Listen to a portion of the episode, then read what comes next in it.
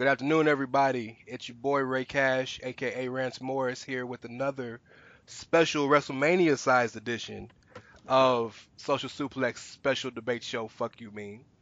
And once again, with me is my good homie slash my, I guess, arch enemy, Simon Cotton from SportsKita.com. How you doing, Simon? I'm doing all right. Recovering from WrestleMania yesterday. It's funny. I took maybe one drink of alcohol yesterday, and it feels like I took 20 for some reason. That's the hurricanes, dog. No, it was like a shot of ground. It was like, I guess I was just being up for that long and all this other stuff. It was I was out of it when I woke up early this morning. I feel the same way, dog. And I didn't even drink nothing, but it was so much wrestling this weekend. So many things. So much content, you know, it's kind of like sensory overload a little bit. Yeah, WrestleMania, I will say, before we get into what we got to get into, WrestleMania weekend was one of the best I've seen, that honestly. Well, I would agree with that, but as you guys have come to know, both Simon and I tend to think WrestleMania was better than he did, but we're going to get through that. Before we even get into it, normally we have a moderator, which would be James from One Nation Radio or Jeremy from Keeping It Strong Styler, any of the sort, but those guys are literally in the thick of it in New Orleans right now, trying to get home. So it's just me and Simon today. So we're gonna try to keep it as civil as possible. But yeah, Simon was ready for this. He's been ready. He's been hitting me about this for all morning. So he's ready for this. Oh man, to be honest, I've calmed down a lot since yesterday, but I'm still a little bit irritated from what I saw. So, and let me say, of course, I think it was a great show, and I think there was a lot of positives, a lot more than I'm sure you do. But I'm not gonna sit here and give you that ignorant statement that it was a perfect show. There were flaws, of course, and I guess we can get into it if you want to. Yep. So starting off with the WrestleMania 34 review, and on the pre-show, did you watch? I had it on. That was kind of where I got most of my rest in to build up for the show. That's fine. You didn't miss too much, well, except for the cruiserweight match. If you get a chance, you go look at that. I saw a good portion of it. I did. I think I dozed off around the end of the match, but yeah. So but the entrances, by the way, awesome. The presentation of the match looked really good. Mustafa Ali's entrance was dope. Yeah. Yeah, the Andre the Giant Memorial Battle Royale, I believe this is, what, the fifth one? Fifth one, yeah. Yep. That was won by Woken Matt Hardy with the assistance of Bray Wyatt. Yes. So I guess that means we're getting the Woken Hardys as a team or something, because Jeff's coming back. I have no idea how that's going to work. Maybe they want to put Jeff away from Matt and let Jeff be Jeff, which is why they're putting Bray with Matt. That's just a thought. That's fine by me. Jeff Hardy, like, people sleep on how over this man was in 2008. Oh, he was more over than John Cena. Right. People talk about CM Punk and his run in 2012, 2011, but Jeff Hardy caught that fire first. Yeah, absolutely. And then we had the Cruiserweight Championship match for the vacant title between Cedric Alexander and Mustafa Ali. This match was just really good. It deserved to be on the main show. But despite that, those two guys went out there and worked the match like they were on the main show. And by the end of it, fans gave it some of the reaction it deserved. I just really wish that this had opened WrestleMania. Not to say that the Intercontinental Championship was bad. That match was good too, but yeah, it's like if you're doing all this to set the standard for how you want the cruiserweights to be looked at going forward, and I think the best statement of all would have been putting this match on the actual card, because that's something Austin Aries and Neville didn't even get a chance to do. Yeah. Well, you know, I have a theory, but not a theory, but I have an analogy to explain why I think the cruiserweights should not have been on the main card. And you're going to laugh, but forgive me for using this, but if you watch BET, and every year they have the BET Awards, right? And they always have, it's a 3-4 hour award show. It's a big cluster of everything. And they give the gospel award and the gospel performance 5 minutes out of like a 4-hour show. And their reasoning for doing that is because gospel is a part of the station every Sunday, but it's compared to everything else they do, it's such a smaller part that it would not warrant a huge portion of the show, which is kind of my analogy for the cruiserweights. They deserve a platform, they deserve the match, they deserve all of that, but in the grand scheme of things with everything else involved in the show, it's nothing compared to Raw, SmackDown, the women's division, the tag, all, it's nothing compared to that. And it's not even from a booking standpoint, it's just in proxy. It's a 1-hour show when you got everything else, which is, you know, Raw and SmackDown, which are your main shows, the shows are built around. So I think that they got, I don't think they should have been on the main card, personally. I think the main card was perfect the way it was. But I'm glad they should have gotten at least to wrestle at WrestleMania. So I'm glad they got the showcase at all, I guess is what I'm trying to say.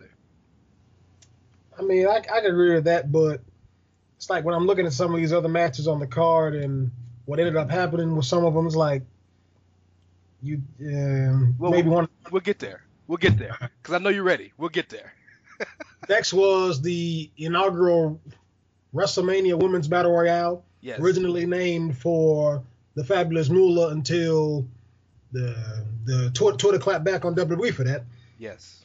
The match was won by Naomi after the scuffle between Bayley and Sasha Banks. I did see that. Which is very interesting because while I don't have a problem with Naomi because she is a former champion mm-hmm. and she deserves more chances than they've given her in the past year, it just felt like an odd juxtaposition to go from Naomi winning the match to Sasha Banks and Bayley's little feud. I feel like if they didn't want to focus too much on that, they should have had them eliminated, both get eliminated because of each other, like the standard back and forth pushing or whatever. Yeah. Somebody comes in, cleans house. To go from Bayley getting the one up on Sasha and then to jump right into Naomi eliminating Bayley was kind of like cut her off. Well, I think the only issue was that it was Naomi, and the only reason it was an issue that it was Naomi is because Naomi is a super face. The way it happened made perfect sense in my opinion because their whole ever since they've started feuding Sasha and Bayley on the main roster, at least like recently, it's been over. Bayley is tired of Sasha turning her back on her. That's been the whole prevailing theory about it, and Bayley's basically growing up. I hate to say it that way, but that's basically how it is. So the whole match, they made a pact, and you could physically see them look at each other, say work together, to get rid of everybody else so it could just be them.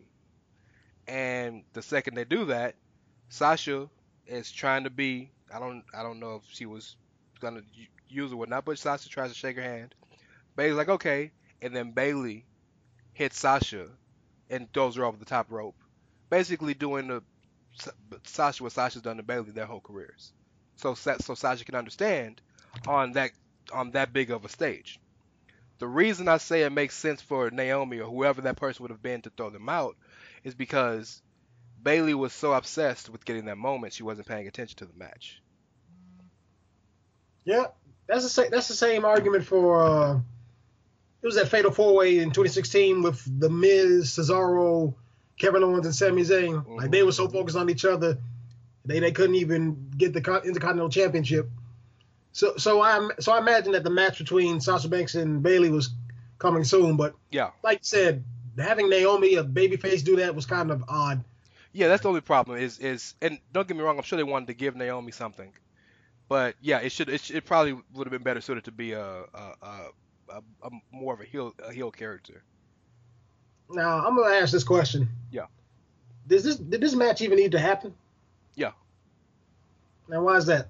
Because the whole point of the show is inclusion. So the women needed inclusion. There would have been 10 women on the main roster who didn't get who didn't have a spot. Yeah. I'm kind of old school with that. Was like I don't think everybody needs to be on the WrestleMania card. It was like even to the point where if you said that the Cruiserweight match didn't need to make it to the card for everything else, main card, yeah, main roster. I wouldn't be too apropos to that. Like I just think since you're going in this direction, you should probably do that. But like I'm saying, like I think I know everybody can make it on the WrestleMania card, mm-hmm. but that's what they've been showing us the past couple of years, and with the network and everything else, they have the opportunity to do more. Mm-hmm. But it's like, well, but how long do you want these shows to be? How much time are you trying to eat up? Is there a reason you're trying to eat all this time up? Like, at least does the pre-show really need to be 2 hours? Technically, yes, and I say that for this reason, because think about when we had to buy pay-per-views, right? You would have to call the cable provider and say, hey, I want this pay-per-view. You would have your 30-minute free-for-all before the show, and it'd be an hour for, like, WrestleMania, just running down all the matches, right? Well, though, I guess, I don't know if we remember, but those shows were free. Those were the shows that you could show, hey, Mom, look, this is what's happening tonight. Can we buy this? Everybody could see those. You know, of course, if you bought the pay-per-view, you would see it too, but that was the, for lack of a better term, the commercial, last-minute commercial to get you to buy it. So now the world's changed. It's not just, pay-per-view is a different model now. There's a million channels, cord cutting, streaming, all this, that, and the other. So now what WWE is doing is they'll show an hour on free TV, on YouTube, on Facebook, on Twitter, on every USA Network. Yeah, well, the network too, but of all these other, all these other mediums that can say, "Hey, I want this pay-per-view," and I can say this from a very personal standpoint. I had my daughter this weekend, and my daughter's just starting to get into wrestling, and she was the big proponent of this weekend wanting to watch everything. Now, of course, she had to go home for school Monday morning, but what could have happened and what almost did happen was her mom was going to get the network for the night for her to watch WrestleMania, you know?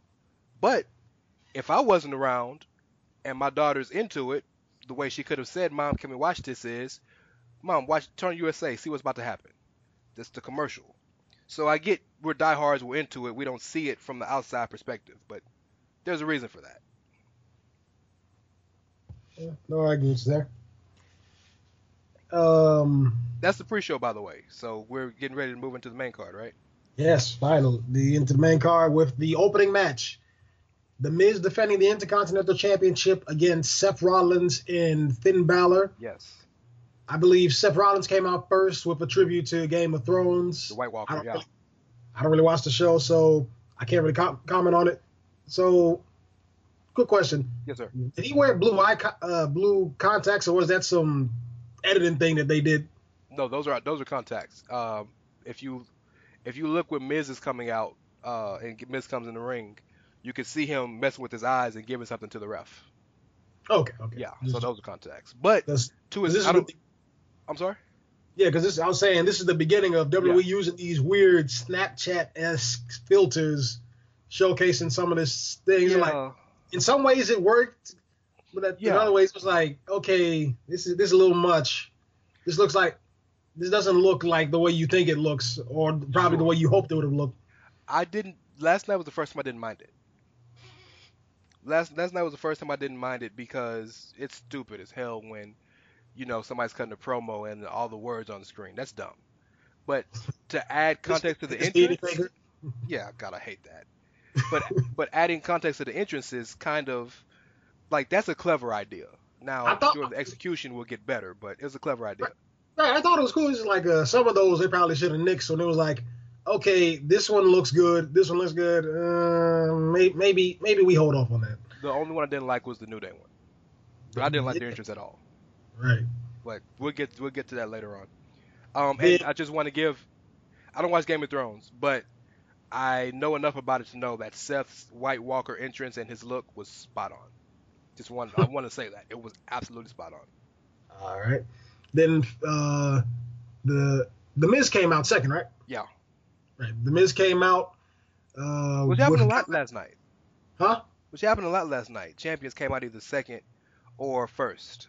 I know WWE does that, but I really don't like that. I think the champion should come out last, even, but whatever. Yeah. He had the goofy looking glasses and everything. He sent Curtis Axel and Bo Dallas to the back, and I thought that was an interesting move. Yes, I agree. Yeah. And then Finn Balor came out. He was escorted by members of the LGBT community. Yeah.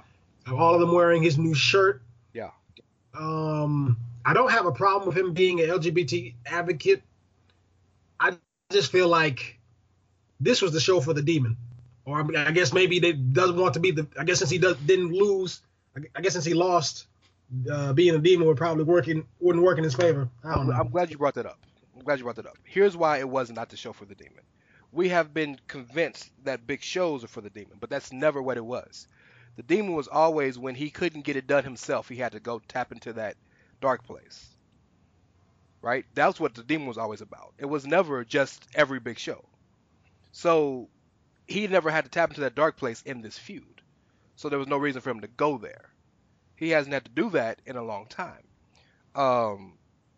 So now I guarantee you the demon will come back when he has a feud that's so serious, or a blood feud, if you will, that's more traditionally, heated, to where he needs to be the demon to overcome. But it's the demon is a different part of his personality that he has to flip to get the job done.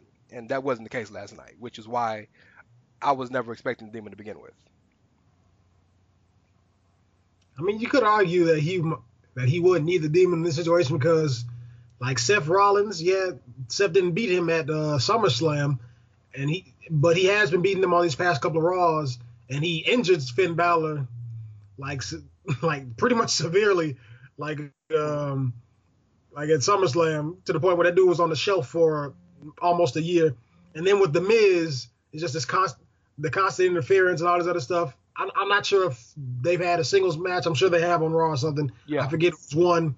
But it's like, you would think, okay, I'm fighting two people at once. Odds are stacked against me. One of these guys I can kind of handle. The other guy I've handled before, but recently he's starting to turn up too. Mm-hmm. So I think you could make an argument that the demon could have showed up here. But you were saying, right? Yeah, I get it. Perfect. Yeah, that's all I'm saying. I mean, you can make an argument for everything, and I would have loved to have seen the demon. I know people are killing to see the demon come at WrestleMania, but I'd rather it be right than just to do it. You know what I mean?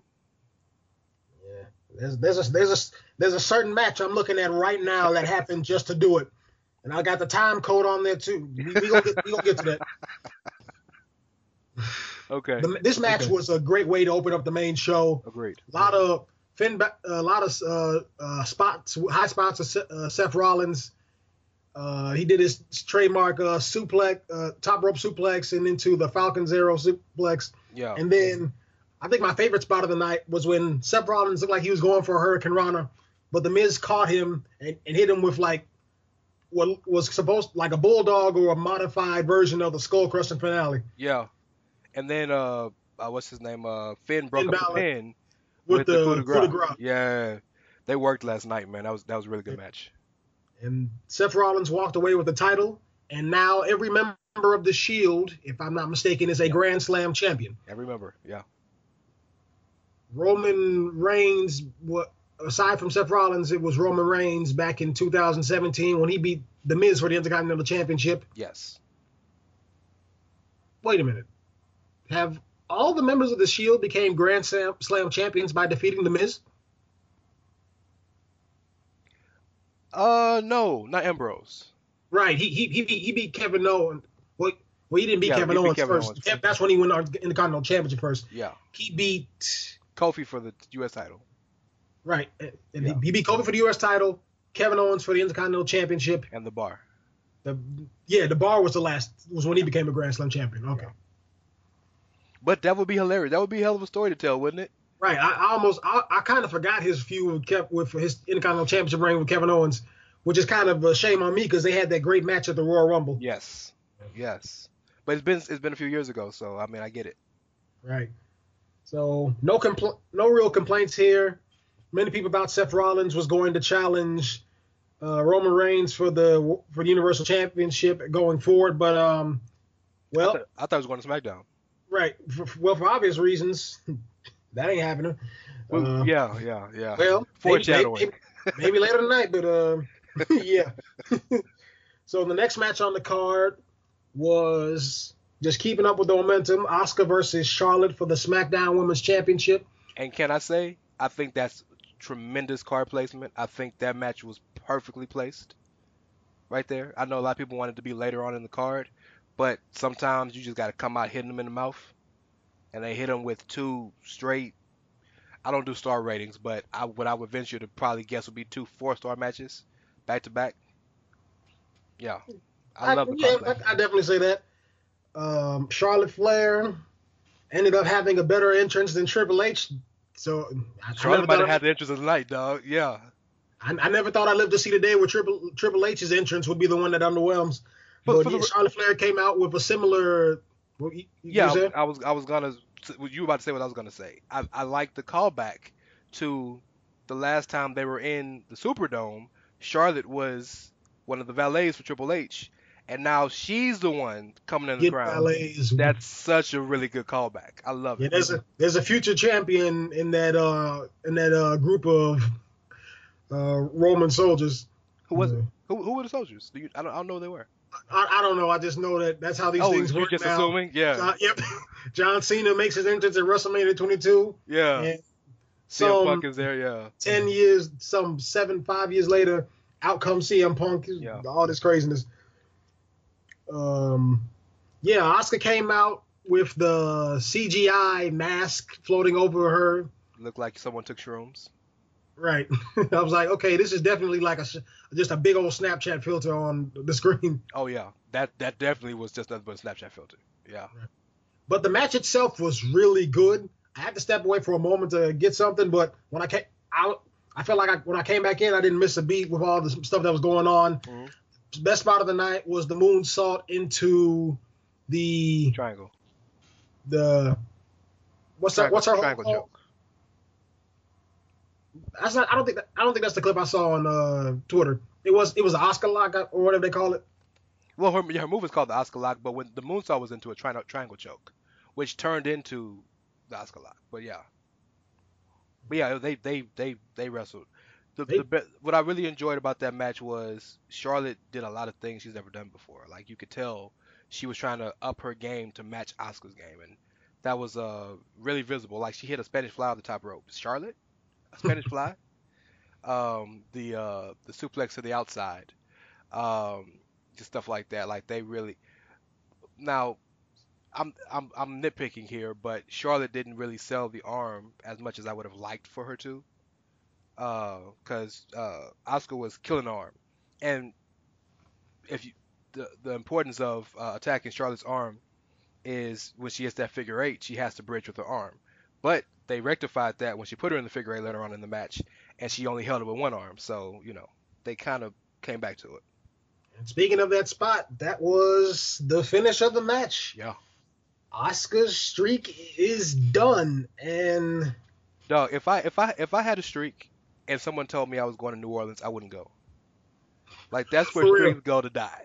I really hate that they did that. I hate that they want to gimmick up cities now. Like, hey, look, this is where this happens. Like, this is your home, nice hometown you got here.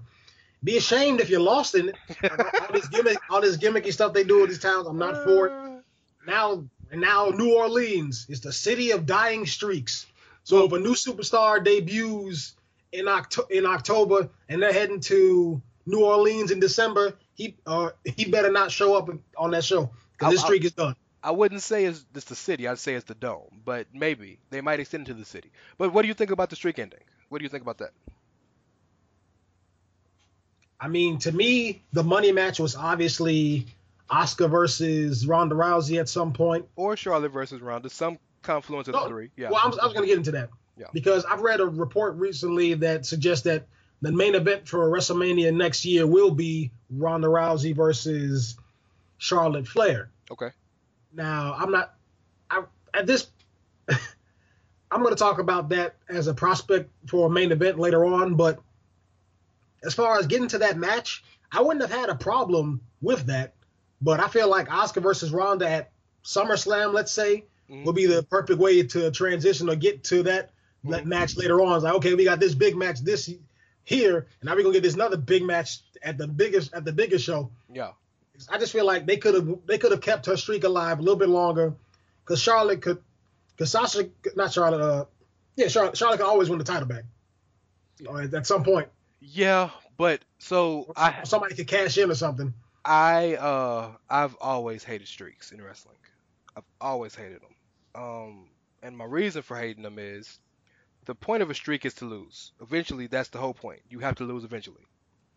So, but there's always so much controversy around, well, that the person who beat the streak, are they worthy? Well, what do they do with it afterwards? Was it worth them? It's so many questions that never get the chance to be answered correctly because people build streaks up so strongly. And a lot of times wrestlers can be hampered by that. I mean, but that's the whole point in my opinion, because it puts them at a different level. It makes you look at them in a different light. It's like, this person hasn't been beaten ever or since blah, blah, blah happened. You're right. And when they get to that point where it's like, oh, they lost, it should be this monumentous occasion. It should be, in my opinion, you can only use a moment like that with somebody who's established and the crowd will accept it, or somebody who is up and coming and needs one more step to reach that top tier. So you're right. So my question is, what's next? After the streak is over, and if, let's say that's achieved correctly, nobody's higher on the totem pole than Charlotte. What's next? So I'm saying that's why I don't like streaks, because that's what's next is never thought about during a streak. So I think Asuka losing now is the best thing that could ever happen to a career, because now she doesn't have to live up to this grandiose persona. She can just go out there and be a badass, and if she loses, oh well, she lost. But she can go out there and just mow people down without worrying about keeping this streak intact, which I think will make a prospective match with Ronda Rousey at SummerSlam, like you pitched, even better than it would have been with the streak, because there would have been the expectation with that streak. Now you can just go in there and just look forward to having a really good match between two really badass women. I gotta disagree. You should be able to.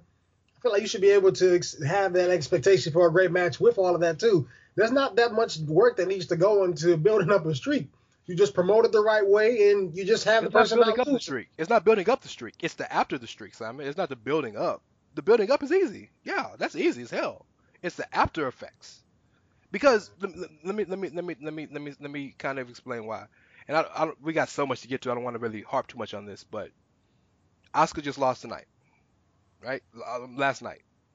What's next for Asuka? Is she equal now to everybody else on the roster? Will she start losing like crazy all of a sudden? I mean, if Charlotte loses to Carmella Tuesday night, will the loss on Tuesday, on Sunday be devalued? Yes. Please don't bring that up. But you know what I'm saying? These are all things that are realistic. Man. Right? Which is, so I'm not saying that I didn't like Asuka's streak. I'm not saying that. I don't like streaks in general. But Asuka's streak, I think, was handled well, because towards the end of it, and I know a lot of people didn't like it, but once she got called up from NXT and got to the main roster and got against the quote-unquote heavy hitters, you've seen her struggle more and more to keep up. And I don't want to say, like, that's a bad way I put that. That's fine. That's what I'm saying. I've watched some of the matches. Like, she looked a little bit weaker than you would expect her to. Right, because the level of competition is better than NXT, which made it more understandable for her to finally get caught one night, because that's all I look at it as. She finally got caught. 2 years, dog. That's really hard to never lose a match. I mean, I get what you're saying, but I just feel like, see, we got to talk about the mixed tag team match in a second, so yeah. I'm gonna come back. I'm gonna make a note of that. I'm gonna come back to this. Okay. But before that match was the United States Championship match. Yes. Between Bobby Roode, Jinder Mahal, Randy Orton, the champion, and Rusev. And Randy Orton looked like he just woke up before he came out there. I'm so sick. I've been sick of Randy Orton. The last time I legitimately enjoyed Randy Orton as a character, I could say, was this feud with Seth Rollins. It was kind of campy with some of the stuff they did building up to that WrestleMania match, but it was I enjoyed it. And when the match happened in RKO count, I was like, okay, that's awesome. Yeah. Then he had that championship matches, and I was really getting tired of them. Yeah. And he had those Sheamus matches, and I was really getting tired of them. And he just kept doing non sequitur, boring stuff to the point where I'm just waiting for this dude to retire or become a full-on part-timer, where he just shows up every couple of months. Yeah. And in 2017, I was burnt out by Randy Orton. Like, that whole Royal Rumble victory and that bull crap with Bray Wyatt, I was... And then he lost to Jinder Mahal.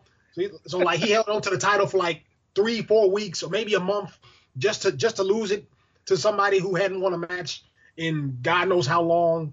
Like, that's a whole nother issue. And then this year, he just randomly wins the United States Championship just for Jinder Mahal to beat him. So does that mean we got to get another match between Randy Orton and Jinder Mahal? Do we really have to do that again? Did we not learn our lesson from Battleground? Is the Great Khali going to come out again? Do I have to prepare myself for that?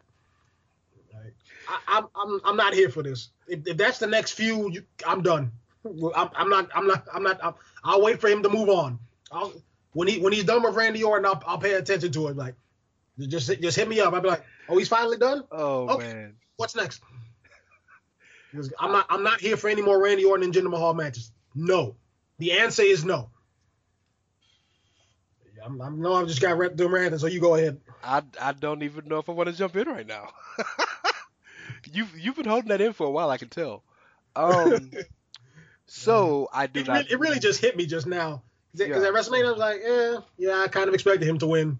But then I remembered, Wait a minute, Randy Orton was the champion. That means we got to do that all over again. It doesn't. I don't think it has to necessarily be a feud, but I'm sure there will be a rematch. But I don't think it has to be a feud. Let's hope not. But I do like little quirks like that. They're like, everybody has a wrestler they can't get by, or everybody has like stuff like that. So that little quirk that no matter what Randy does, he just can't get past Jinder. It's interesting to me, but I'm not a Jinder hater or just whatever you want to call it. I've never really hated Jinder Mahal as just being a guy or being a character. Like what he became as a character. Yeah. It was just the juxtaposition. Yeah, like I get it. Like, you can't just go from Kurt Hawkins style losing to being a top champion. Like, there should be some levels to that. Or it's got to be an excuse. You got to win Money in the Bank or do something. You can't just hop right in. You got to get a distraction victory. I need to see some goofy wrestling trope that makes it go, that's why he did it. It can't just be, he just beat Jinder Mahal. Now, I guess you can count his two sidekicks, the Singh brothers. That's exactly what it is, yes. But he never won a match clean, yes. It was still too quick for me, because he came over to SmackDown, and then after a month, he's the WWE champion. And on one hand, anything can happen, but just because anything can happen doesn't mean anything should. But I'm dwelling on this too long. We ain't even talked about the match, really. And nothing to talk about the match. The match, it pretty much ain't nothing. It was okay. It was decent. Rusev was clearly over, but Jinder Mahal got that win. So expect to see a feud between those two after Randy Orton gets his rematch. And, well, I suppose I owe you and Ronda Rousey an apology as we talk about the next match. Give it here. Bring it in. Give it here. I'm waiting. Yes. It amazes me that Ronda Rousey, in some form, it wasn't all her because other people were in the match too, but it amazes me that she ended up having the best match on this show. That's both a great thing and a horrible thing all at the same time.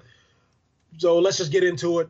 Triple H and Stephanie McMahon make their entrance. It's basically last year's entrance with the escort of the motorcycles to the ring. And for the record, notice the biker gang was all women. Yeah. That was done on purpose. Which is an interesting dynamic. They both do the Triple H iconic spit thing. And then out comes Kurt Angle. And then out comes Ronda Rousey in her tribute to the late Rowdy Piper. Yeah. And as you expected, Ronda Rousey didn't get into the match until later on. The match is primarily Triple H working Kurt Angle. Dog, Kurt needs to go away. Oh my God, the dude doesn't. Like, I haven't seen any of the matches he had with Alberto Del Rio and Cody Rhodes from the summer or fall of 2016, but they couldn't have been that good if he's out here like this, because he's had time to heal now. You would think, okay, he's had some time off. I'm imagining he still trains so he doesn't just get bloated or something. But I haven't seen any evidence that I want to see in him in any match. Like, some people were, I remember when Daniel Bryan got cleared, some people were talking about Daniel Bryan versus Kurt Angle in a match. If that happens, then let it happen at Survivor Series. Let that be Kurt Angle's last match and let him be done. Because I really don't want to see him if he's gonna continue. If this is the state of his body and his physicality right now, he needs to seriously consider putting the stuff up by next year at WrestleMania or whatever. I'm genuinely concerned for him when I see him wrestle. That's how it is. That's how bad it is. Man, his bump. People concerned about Daniel Bryan, man. His bumps, Kurt Angle's bumps were scary. Are scarier. Like, but yeah. So Ronda Rousey got into this match. She did everything we expected her to. She hit her with all the strikes, which, like, some of them looked good, some of them didn't. But yeah, it's wrestling. But on the same show with Shane McMahon, everybody's punches looks good. Yeah.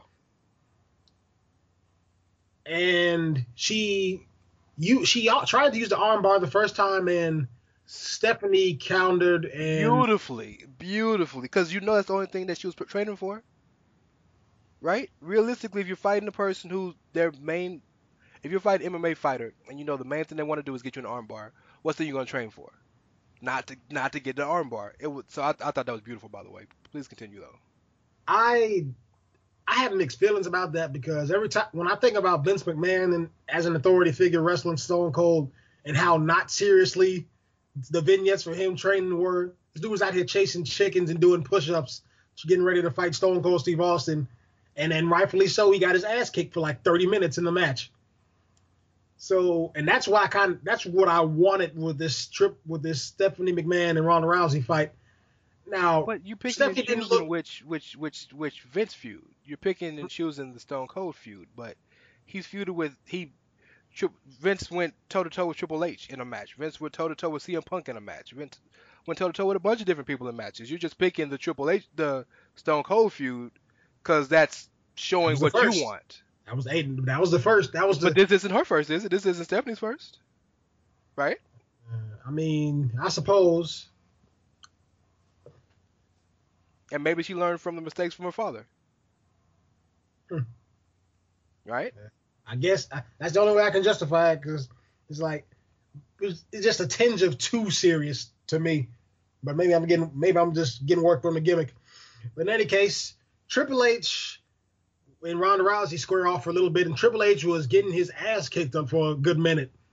And I just find it kind of funny how this dude will put over this woman, but he hasn't put over any WCW talents that have come to WWE as far as I've recognized. He didn't put over Sting, he didn't put over Booker T. He had to get his win ahead of time against Goldberg and got his win back against Goldberg. This dude really hate WCW wrestlers. This dude he needs to go see a therapist about that. That's a serious problem. But the match, I don't even know what to say. You know it's true. I know it's true. I couldn't. Scott Steiner's in. Well, he was in both, but we talking about stuff that happened like 20 years ago. I'm just looking at the juxtaposition. Like, okay, he's out here taking these bumps, looking like he's getting dominated, and he rightfully should. It's like, and he looked like he was about to tap to her for a second too. It was like, where was all this for all the other L's that he needed to take? But everybody grows in 20 years, bro. Right? Jesus Christ, man. God. I mean, Sting versus Triple H was only Sting shouldn't have, I truly believe Sting shouldn't have won. I truly believe in my soul Sting shouldn't have won that match. Yes, I do. What? Yes, Sting should not have won that match. I'm the right person. Okay, I'm writing that down. We're saving that for when James comes back. If he comes back. Okay. But yeah, the match ended with Stephanie tapping out after Ronda basically was about to break her arm or broke her arm. Yeah. So if she doesn't come back for the next couple of months, you know why. What are your thoughts on this? Great match. One thing I want to read. She did an interview with ESPN after the match, and I want to read this quote to you. And this is concerning her losses in the UFC, and we all know how heavily they affected her and this, that, and the other. The quote is, "It was me versus the world in an individual sport. I thought I'd never say this, but I'm so happy I lost those fights because it led me here. This is so worth it." For her to be to the point of wanting to kill herself because she lost those fights, to not even being able to physically talk about them, to openly say unprovoked that she's happy she lost because it brought her here. It should let all of us know that this is real for her. She truly wants to be here. And I want to point that out because a lot of people were upset about Ronda coming in because, part-timers and celebrities and this, that, and the other. But Ronda's so different than that because she's been a wrestling fan her whole life like we have. So I'm so happy for her. Nothing that happened last night surprised me. In fact, you can listen to the last episode of this podcast. I told y'all it was going to happen. I told you Ronda was going to have a great debut. I told you Ronda was going to be great in the ring. You have to give people a chance and give them time. And for her debut, she knocked it out the park. But if I were to say anything about the match, just to say something about the match, I found it interesting that this was the first time we've seen real intergender wrestling on WWE in a while. And not, I happened to run into somebody. But no. You got to go back to like 2011, 2012 to see a mixed tag match on a consistent basis on a bigger show. Absolutely. So I think the last one on a big show, aside from WrestleMania 33, was SummerSlam 2013 when Dolph Ziggler and Caitlyn teamed up against Big E and AJ Lee. Okay. How you remember stuff like that blows my mind. I don't know how I remember that either. I think Dolph Ziggler's a whole nother case in this scenario. But I wanted to point that out. That was a really big takeaway for me. But yeah, bona fide star. She's a bona fide star, and she's proven that she has the capability to be a bona fide star in ring as well. Yeah, give her some time on the mic to become more compelling, and we have a superstar in our hands. Yeah, she's definitely earned my respect. Just like after the Royal Rumble, I said, okay, let's see what happens. I'm saying the same thing with Ronda Rousey. Now, granted, the next thing that happened was the Elimination Chamber, and I wasn't that big of a fan of that, but Ronda Rousey's next match ain't going to be something that ridiculous, so I have more faith, let's say that. Okay. Now, at this point in the show, I personally believe was the peak, because after this is when many people, or maybe even another match on the show is when many people say this show starts to fall off. Because the next match on the show is the New Day versus the Usos versus the Wyatt family, because I'm not going to call them the Bludgeon Brothers. The Bludgeon Brothers, yes. Yeah. Let's go over the facts with this before we even talk about the match. Okay. Over the past 4 years, the Usos, the New Day, and the Wyatt, and Harper and Rowan, have all had great matches with each other. Mm-hmm. Go back to some of the tag team matches with the Usos before the heel turn against Wyatt and Harper when they were in the Wyatt family. Fast forward to 2016. Some of the matches the New Day had against the Wyatt family were pretty interesting, pretty entertaining. Fast forward to 2017 with the New Day and the Usos basically being the saving grace of this company in what I considered a kind of lackluster year overall. Like, tag team wrestling as a whole was the best it's ever been in 2017, in my opinion. Okay. It was the first time in years that tag team wrestling was the company highlight. It was at the apex of everything else, in my opinion. Okay. And for all of that, all the work they've been putting in these past few years, they get like 5 minutes, and it just turns into a spot fest. Mm-hmm. And granted, people wanted this to be a ladder match, myself included, and most ladder matches are kind of sort of spot fest. Mm-hmm. But at least there's a justification for that, because you got this huge big weapon in this match. You kind of have to make use of it. Otherwise, what's the point? Okay. Just to climb up the ladder. So for this match to just be 5 minutes, I think about five minutes, maybe six, might even be longer.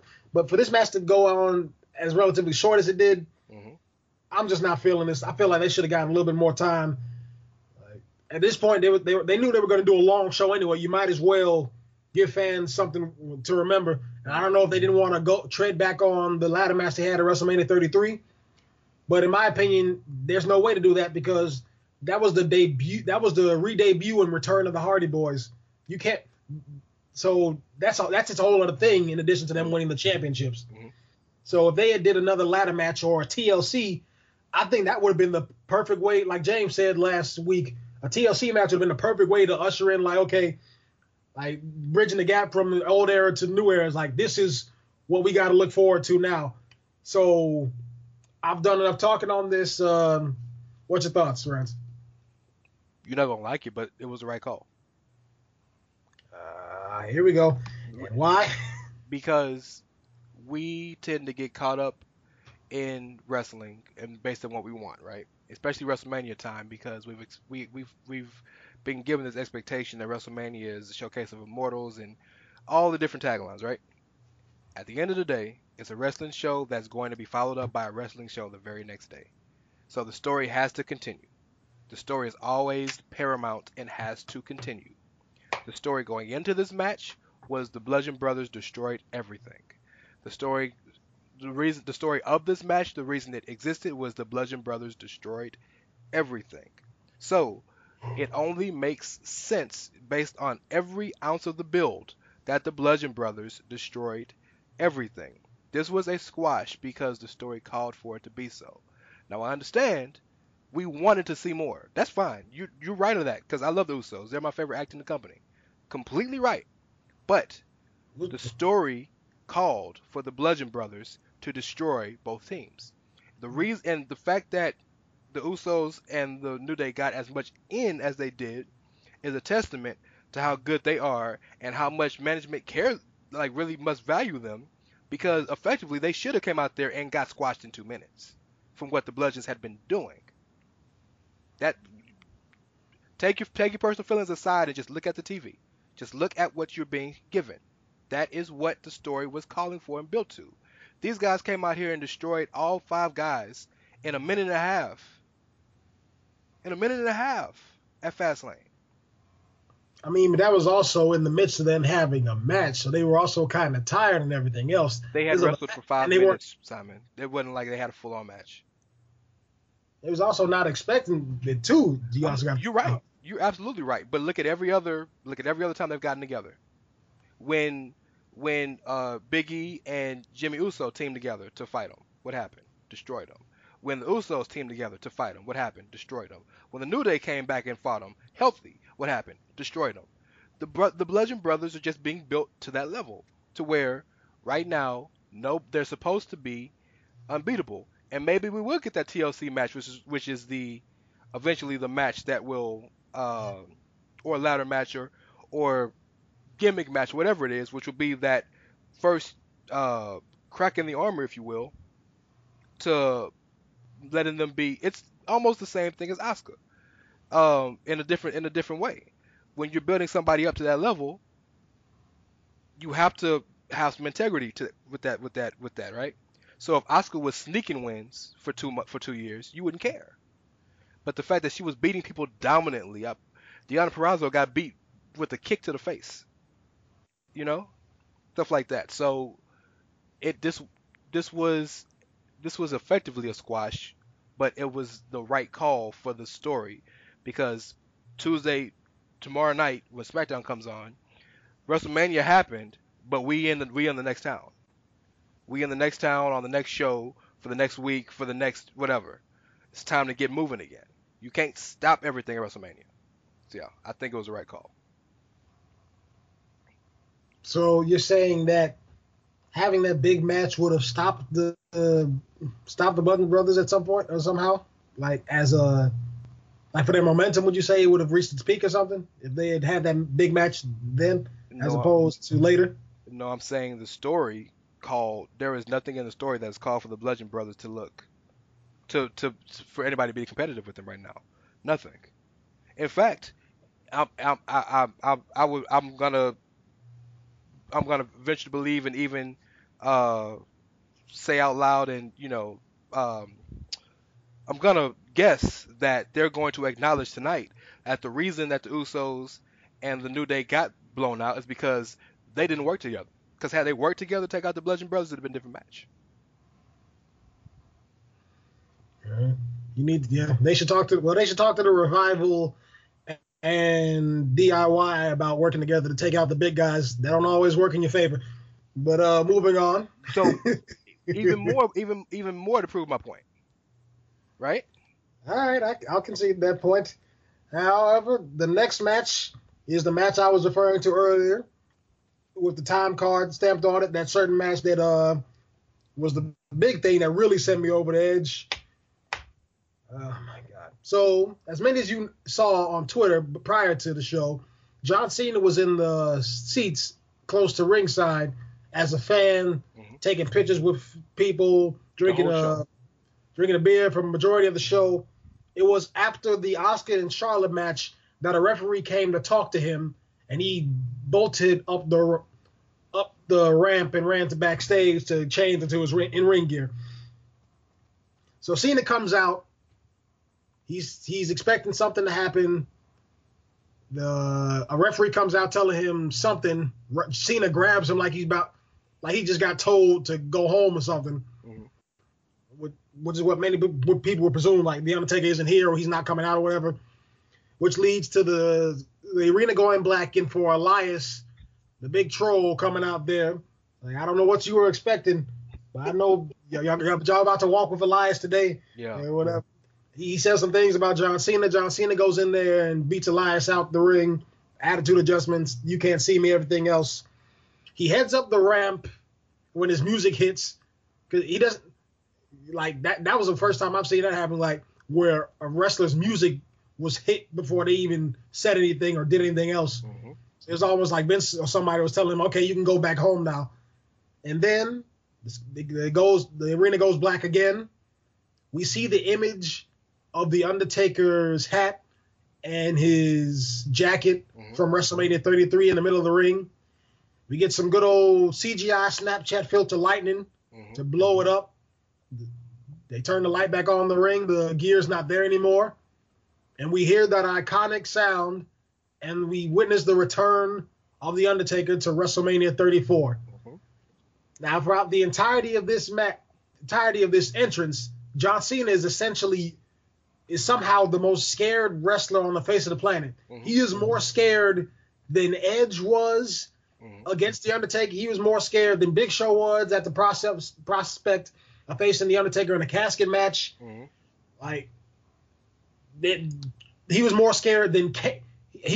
He's definitely more scared than Kane was at WrestleMania 20 when the dead man returned. Yeah. He's the most scared person on the face of the planet. This 16-time champion with 16 years plus in the business, previous interactions with The Undertaker, both as the American Badass Big Evil and as the Dead Man himself, but in a smaller stage on Raws and everything else. But he sees The Undertaker come back, and it's somehow awe-inspiring to John Cena, the man who's been calling out The Undertaker for months on end. The weeks on end. The match happens, and I say match, but it was basically a squash. Cena got one move of offense. He did a back suplex to The Undertaker. Yeah, the setup to the five-knuckle shuffle. The five-knuckle shuffle. He hit this, you can't see me, hit the ropes, and The Undertaker did his trademark sit-up. And he chokeslammed him, and he tombstoned him, and that was it. WrestleMania 34, John Cena versus The Undertaker. Take away the entrances, take away Elias, and all that time wasting. This match was like 3 minutes. Okay. We went through all this. mm-hmm. to get to 3 minutes. Mm-hmm. And all I got to say is, if The Undertaker at this stage in his career, like many of us already pretty much knew after WrestleMania 33, mm-hmm. if The Undertaker at this stage in his career is only good for a handful of offensive maneuvers, stay home next year, please. I appreciate everything you've done. Great wrestler, one of my favorites, but at this point, no. Is it? Okay. Yeah, go ahead. So, before I unpack this, I think I owe it to you and everybody listening to acknowledge what my original thought was on the match or the concept. If you remember, I hated everything about it only because I hated the prospect of Undertaker wrestling again. That was my only issue with the whole issue. Undertaker should have been done a long time ago, and I was just tired of running the same old with Taker if he wasn't gonna come or wasn't gonna wrestle. Okay. With the whole storyline unpacked and it finishing, I actually, in the benefit of hindsight, love the way it turned out for a couple of reasons. First and foremost, I'm going to give you the most obvious reason. This was reciprocity for The Undertaker. This was a thank you and a get back for him losing to Roman last year and losing to Brock in 30. And I say that because everything about the match was a callback to that. They were in the Superdome, the place where the streak died, and that's where he rose again. Forgive the analogy there.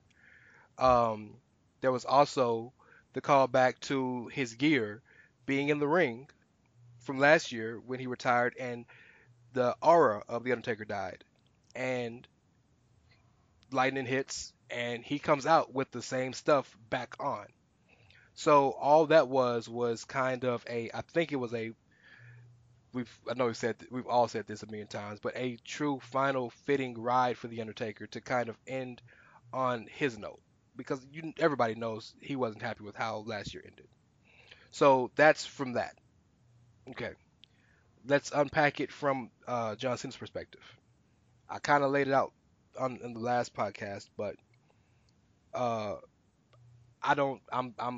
one that likes to analyze what we can tangibly see. Okay? Tangibly on television, John Cena, and he acknowledged this on the Raw before SmackDown. Since he made his return, quote unquote, he's lost to Roman Reigns, he lost the Survivor Series, he lost the Royal Rumble, he lost the Elimination Chamber, he lost to Fastlane. Right? Sure, he can win the one-off match on a Raw or SmackDown, but he's lost the matches when they've counted the most. So, which was his catalyst for him challenging The Undertaker. But now that we've seen the whole picture, I don't think he ever expected The Undertaker to ever accept. I think it was more him wanting spotlight because he knows his spotlight is fading from a character's perspective. And the reason, and again, I say this tangibly because he came out every week for a month, was it? 20-minute promo, Undertaker come back, Undertaker come back, Undertaker come back. But then the Raw before WrestleMania, he comes out and says, "Well, I could have any match I want. I don't want it. I want this one."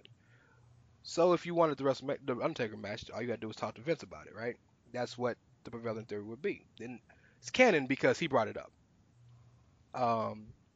He's built this match up in his mind so long because he talked about it last year. He's talked about it before on camera. So I think this was kind of a humbling of the John Cena character because he never expected Taker to really be there. When he took off, that was probably the one glimmer he gave himself to think, oh, well, maybe this is happening. I got to get ready. That's why he took off the way he did.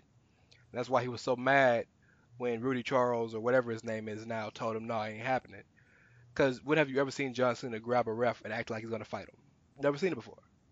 One time he came close. It was like WrestleMania 29 when The Rock kicked out of like an attitude adjustment. And that's the one time that you could honestly say he's diluted, right? That Rock feud is when he diluted into not heel Cena, but not I don't believe in myself John Cena. So another callback, which is why all of that added is why he was so scared when Taker came out, because none of it was expected in his mind.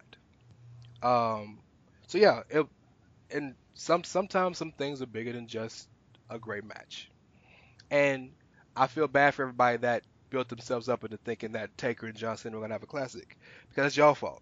Just like everybody got mad when Daniel Bryan didn't win the Rumble that Batista won. That's y'all fault. It was never advertised. It was never ever once brought to anybody's thought process or mind that it was gonna happen. Nobody ever advertised that the Undertaker was gonna wrestle John Cena at WrestleMania. It was with the Undertaker confront John Cena. So if you're mad about that, then you gotta be mad at yourself, because WWE never told you that. I mean, and that with that being said, if it was just going to be about a confrontation, mm-hmm. why not just hit the choke slam and the tombstone? He's done that before. Just attacking. I agree with that. By the way, I agree with 100% what you're saying with that. By the way, I have no response to that. You're dead on right about that. Exactly. I was like, because I remember at what was the show? Battleground in 2015 when he faced. You got a mind for this stuff. I don't know how you remember these cards. I remember the most random stuff about some of these shows. Like just about every, I guess I'm just a TV guy like that. I can just call back stuff at the drop of a hat. But yeah, when I think about the whole aspect of him coming back to confront John Cena, Undertaker could have went out in a blaze of glory just by saying this. My days in this ring are done. No. Or something. Or no. He could have said something or just no. Like Cena say something. He could have. No. And he just said, but I'm not done with you. Choke slam, tombstone or something like that. Maybe I just don't think that would have worked because sometimes we also have to remember when we watch WrestleMania that some things are booked for the crowd. Right? That's hard for us to accept, but some things are booked for the crowd. And to see The Undertaker live at his show, and even though I would have liked it for it to be more of a confrontation than anything, but to see him finally get his final win and pad his stats, if you will, I just think that was the way it had to end up with the way it was built. I'm not saying that I would have booked it that way. I mean... But, What are his stats at this point? He's what? 25 and 2. 25 and 2? Yeah. I mean, I thought last year seemed like the better way to go out to me. It was like 25 years of wrestling at WrestleMania. That perfect number. Because you know how WWE likes those numbers like that. So like 25 years. Mm-hmm. You've been here for the longest. And that could have been it. It's like, I understand that the Roman Reigns match wasn't what you would have wanted, but mm-hmm. I doubt the Undertaker's been doing this for a long time. I know this dude ain't stupid. I'm sure he's felt things when he was wrestling in shorter matches. When the time he got to New Orleans or WrestleMania 33, he was like, man, I don't know what's about to happen out here. So it's like, nope. The Undertaker had the best chance ever just ending it at Survivor Series and could have called it quits in 2015. That would have been a good way to go out. He would have had his feud with Brock Lesnar, letting everybody know he was still one of the big guys in the yard, all that stuff, because he got his win back. Yes, he cheated, but he got his win back once. Yeah, but we can't go back and say, well, what should have happened in the past, because it's what it is. Because if that's the case, then he should have retired after 28, in my opinion. Yeah. Okay. But we can't. Okay. We don't have that benefit, right? So, given what we've been given, I think it's okay for either Vince to want him, because I personally, I have no source, nothing. It's just an assumption. I think Cena pitched this to everybody, to Vince and Taker, just to kind of say thank you, Taker, for what you've done. Because remember, Taker was pretty instrumental in Cena's career when Cena started. Taker took him to the side. I read a report like that earlier, so I'm going to wait to hear more from some people on that. It's very possible. Yeah. But I just feel like... I don't know. Every man, I don't want to say this and it'd be offensive, so I apologize ahead of time if it is. But everything ain't for you, dog. Yeah, I can accept that. This is one of those moments that's, I don't want to say it's bigger than wrestling, but this is a dude who people have based their entire fandoms on, and to see him go out in one last blaze of glory, you know, walk out on his own 2 feet, that's a big deal to people, dog. So some things just ain't for us.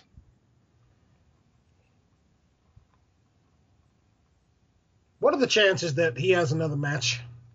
Man, look. You want me to be realistic? Ask that question, realistically, like, or if this is the end, yeah. If he comes back next year, right there with you, like, wow. Yeah. It'll be Undertaker flames on the show. Yeah.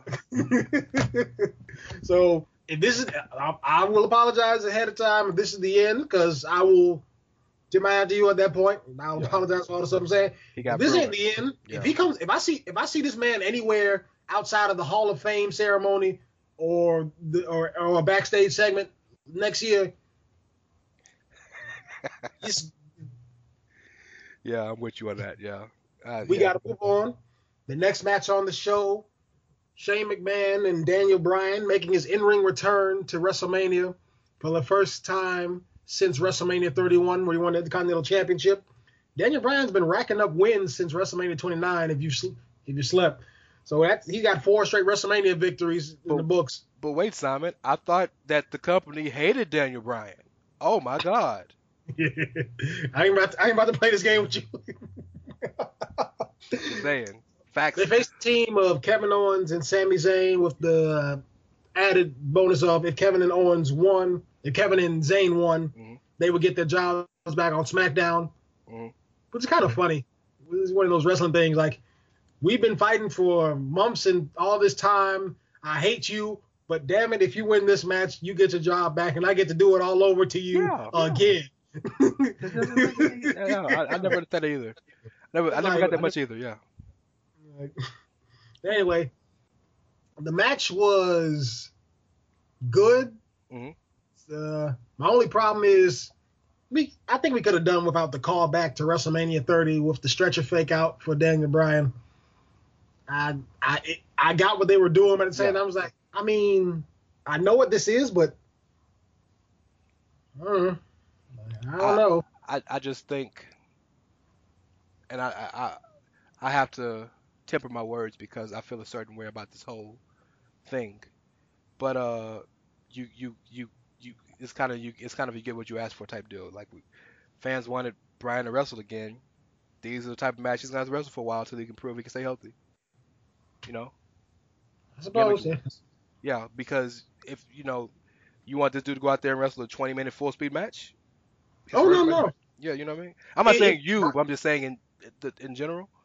No, so, Bryan had stayed on the apron for most of the match, and Kevin and Sammy were working him.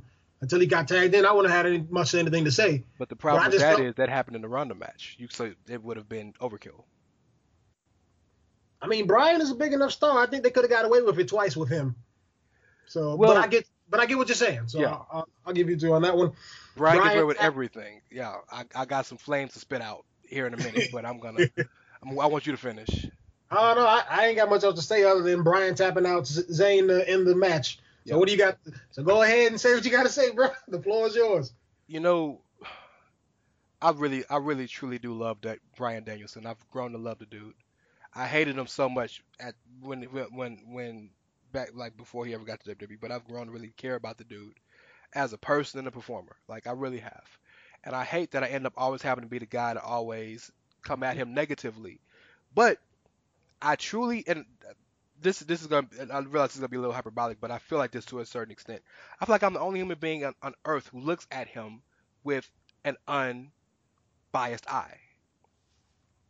I really do, and the reason I say that is because if any other wrestler on the card were to take an apron powerbomb 2 weeks ago, apron powerbomb this week, at that night, come back into the match and not sell, take a haluva kick, take a pop-up powerbomb, and kick out of every, like, no other person could do that on the card. And still, and nobody criticized. I really wish I would have been there with you watching WrestleMania 30 when this man had a broken arm. I hated it. I was losing my mind.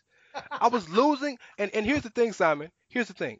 I wouldn't care if y'all wouldn't criticize other people for the same thing. That's my thing. I'm such a consistent. My mind is built to be consistent. So if you're going to give everybody the benefit of the doubt, then cool. I can suspend my disbelief. But you can't criticize him. But then you can't not criticize him, but then criticize everybody else who does the same thing. And that it killed me. So hats off to him. I'm happy he's happy. I pray every single day that he doesn't end up hurt like I believe he will be. I hope he doesn't. And I'm happy he got his moment. I am. But that's too much for me. We gotta be consistent, dog. At some point, we gotta have some consistency, because the rules change for Daniel Bryan, and I ain't with that. The rules can't change for nobody. Change for everybody and nobody. All right, and with that, we move on to the final four matches of the show. We're finally wrapping it up a bit. AKA Simon's favorite part of the show.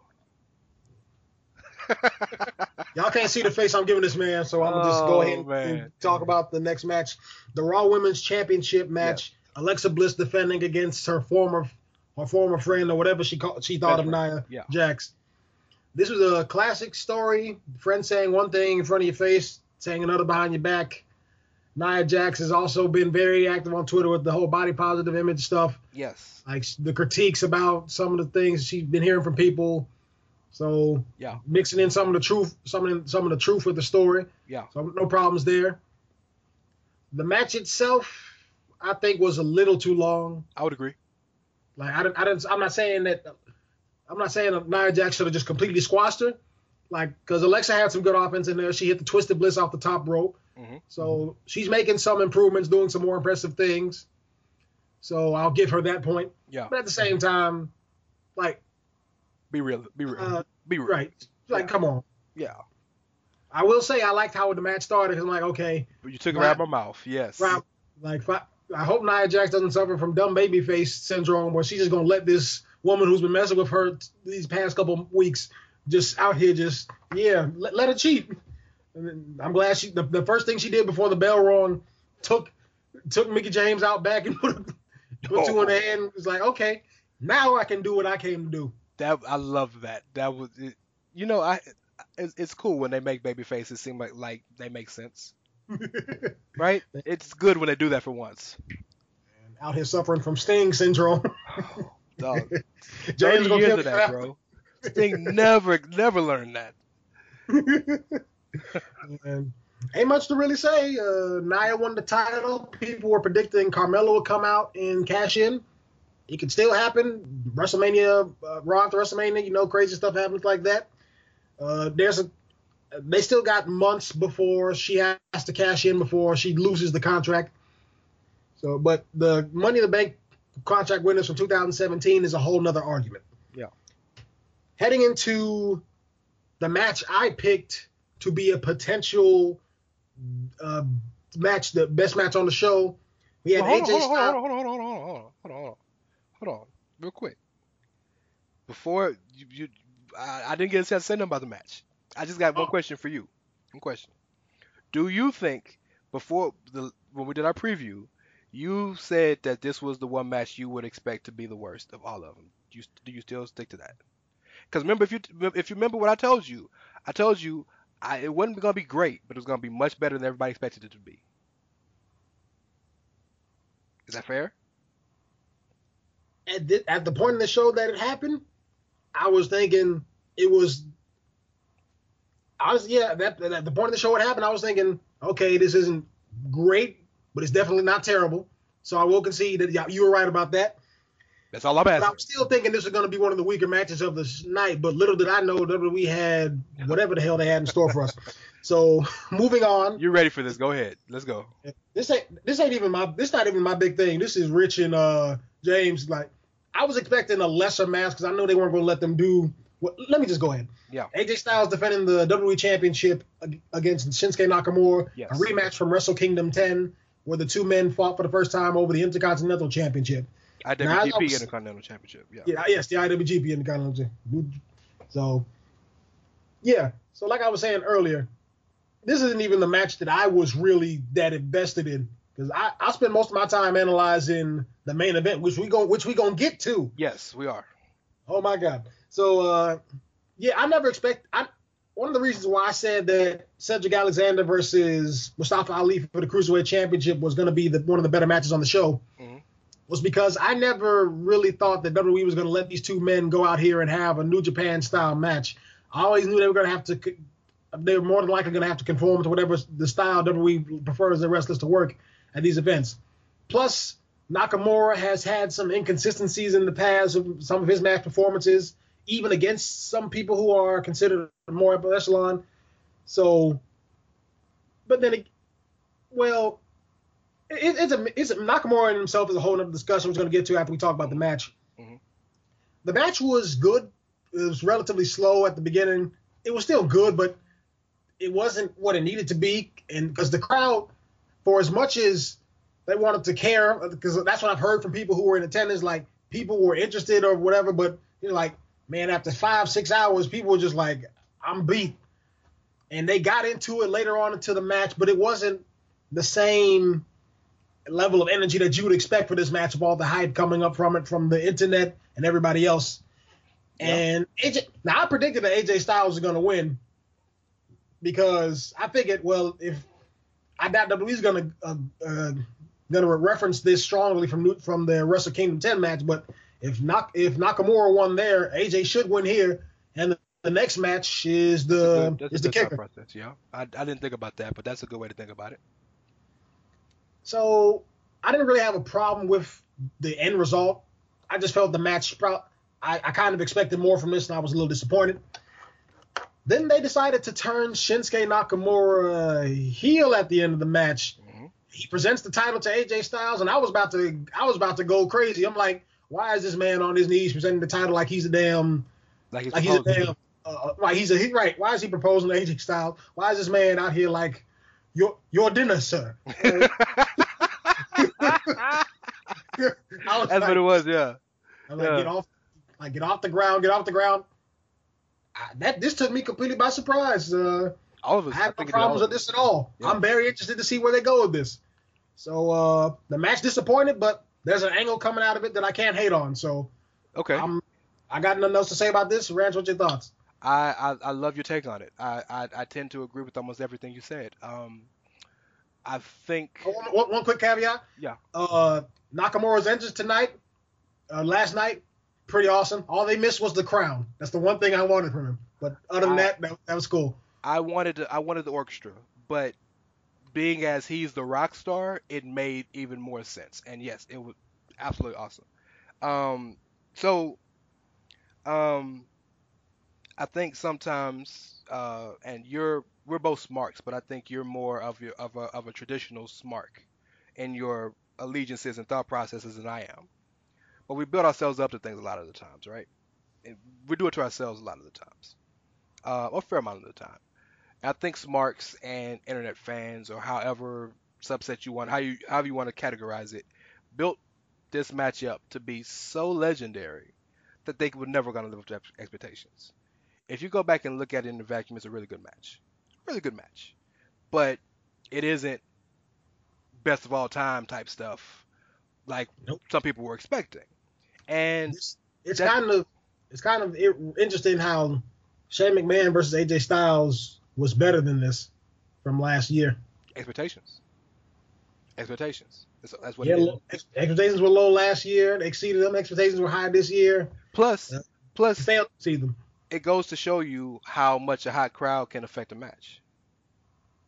Because AJ and Shane started to show, which is part of the reason why I never thought AJ and Shinsuke should have closed the match. Should have closed the show because the crowd wouldn't have been high for him anyway, right?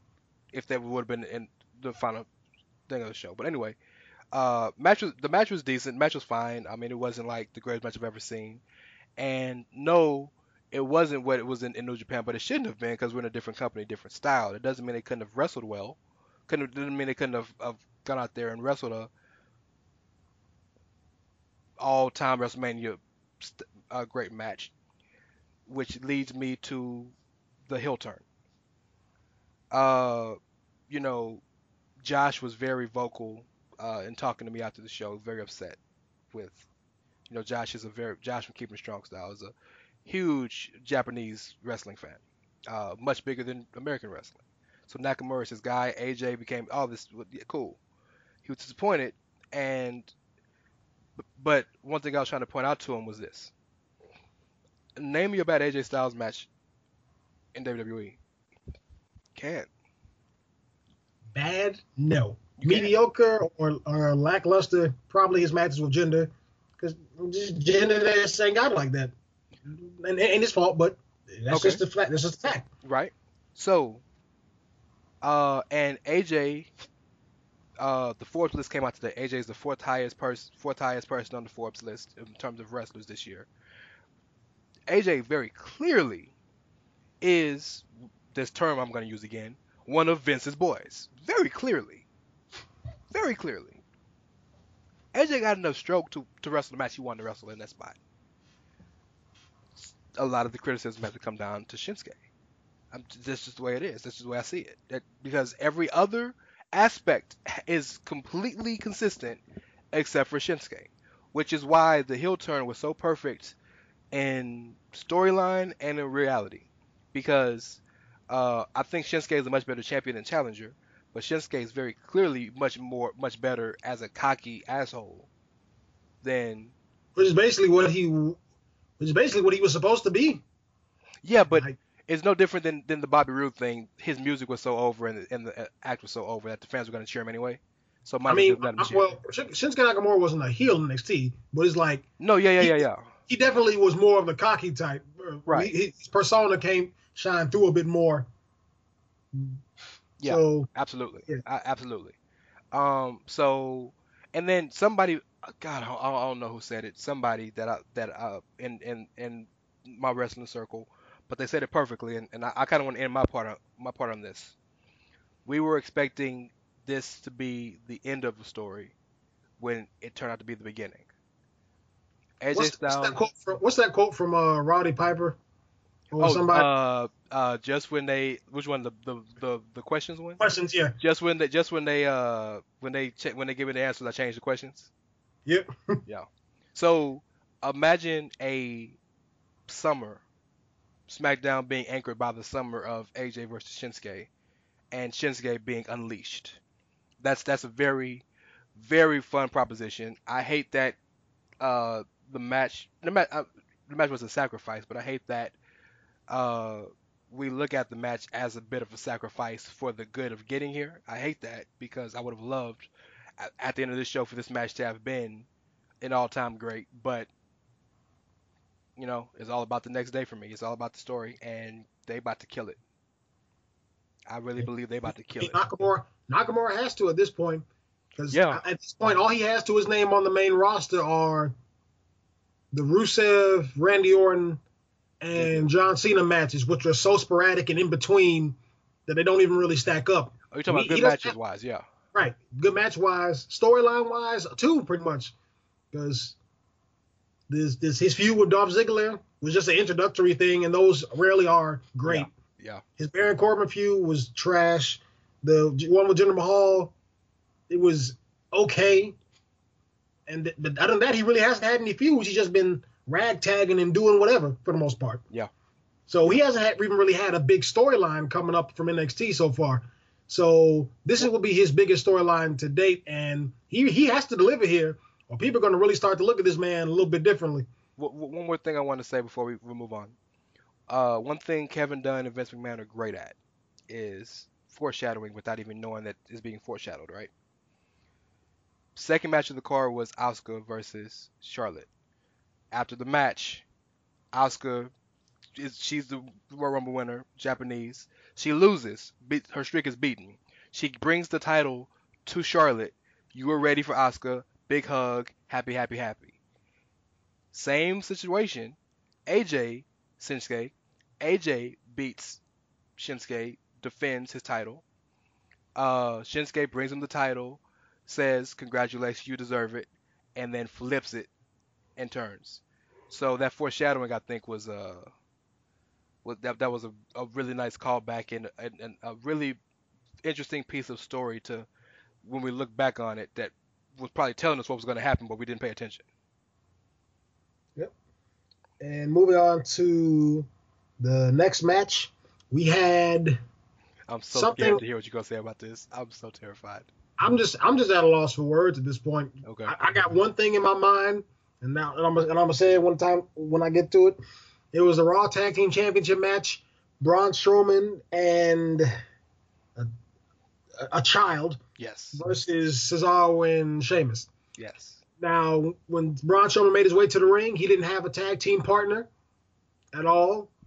So he said, my tag team partner could be anybody. It could be you, one of you, one of you. Now, anybody who's watched wrestling for the longest will probably think, okay, he's probably about to debut. There's a plant, yeah, a plant in the ground. There's a plant there. He going to find somebody. He's like, oh, this is a new superstar, or hey, this is a guy we know. Maybe James Ellsworth's in the crowd or something like that, which would have been hilarious in my opinion. Yeah, it would have been funny. That's what a lot of people were pulling for with this. But he goes out. And he finds who has later been identified as the son of referee John Cone, I believe is his name. Is this? I know people have reported that, but is this 100% true? Because I think people are only going by the picture that John Cone held up their hands. So if it's true, cool. I don't want to say that it's not. I don't know. I think I saw the report on Pro Wrestling Sheet. And they are generally trustworthy with this type of information. Okay. I'll look it up right now and see just to clarify. I hate to misidentify somebody. Yeah, and I will say this: even if it was John Cone's son, it probably would make more sense, being that because his dad repped the match, and he knows the guys, so there's a little more trust there. So maybe. But while you're looking that up, I guess I'll give my quick thoughts on it because I know you're going to feel the opposite. Yeah, I just found it. Yeah, they reported it. It's referee John Cone's son. So I got it. I know you want to say something, but let me just get this out. No, go ahead. I was just trying to fill the time. Yeah, please. So if this was a Make-A-Wish kid, I would have nothing to say about this. This will be an awesome moment for him, a great moment for him to remember for the rest of his life. And for the record, we don't know if it was a Make-A-Wish kid or not. Maybe John Cone said the kid is sick. We don't know that for the record. But so if it is, if he is, I will apologize for how I feel about. I can't apologize for how I feel, but sure. I understand. But sure. As a aspect of WrestleMania, this was dumb. Like I don't get this. Like, okay, it's a fun moment for the child, mm-hmm. All right, but to put for a child's name to be attached to professional wrestling in this way, because keep in mind, I wasn't a fan of the King Maxwell stuff from TNA. I'm like, when the total deletion and all that happened, I was like, all right, you're pushing it a little bit. So I didn't defend that, and I can't defend this just because the kid's a little bit older. It's just didn't. I also didn't like when Kenny Omega and DDT wrestling wherever was fighting that 9-year-old. Like, and Kenny Omega is one of my favorite wrestlers right now. Yeah. So so this isn't just me souring on it because or having any type of hypocrisy with this. Sure. I just don't like this thing as an aspect of professional wrestling, and this is dangerously. And I can honestly say this might actually be worse than David Arquette with the situation from WCW, because at least the point is David Arquette was David Arquette had a name, people knew him. Mm-hmm. And I understand that tag team titles don't mean that much in the grand scheme of things. Mm-hmm. So in some ways it's similar and it's different all at the same time, but for a person that nobody knows to just hold the tag team title, and we know that they're going to strip him of this thing like tomorrow. Yeah.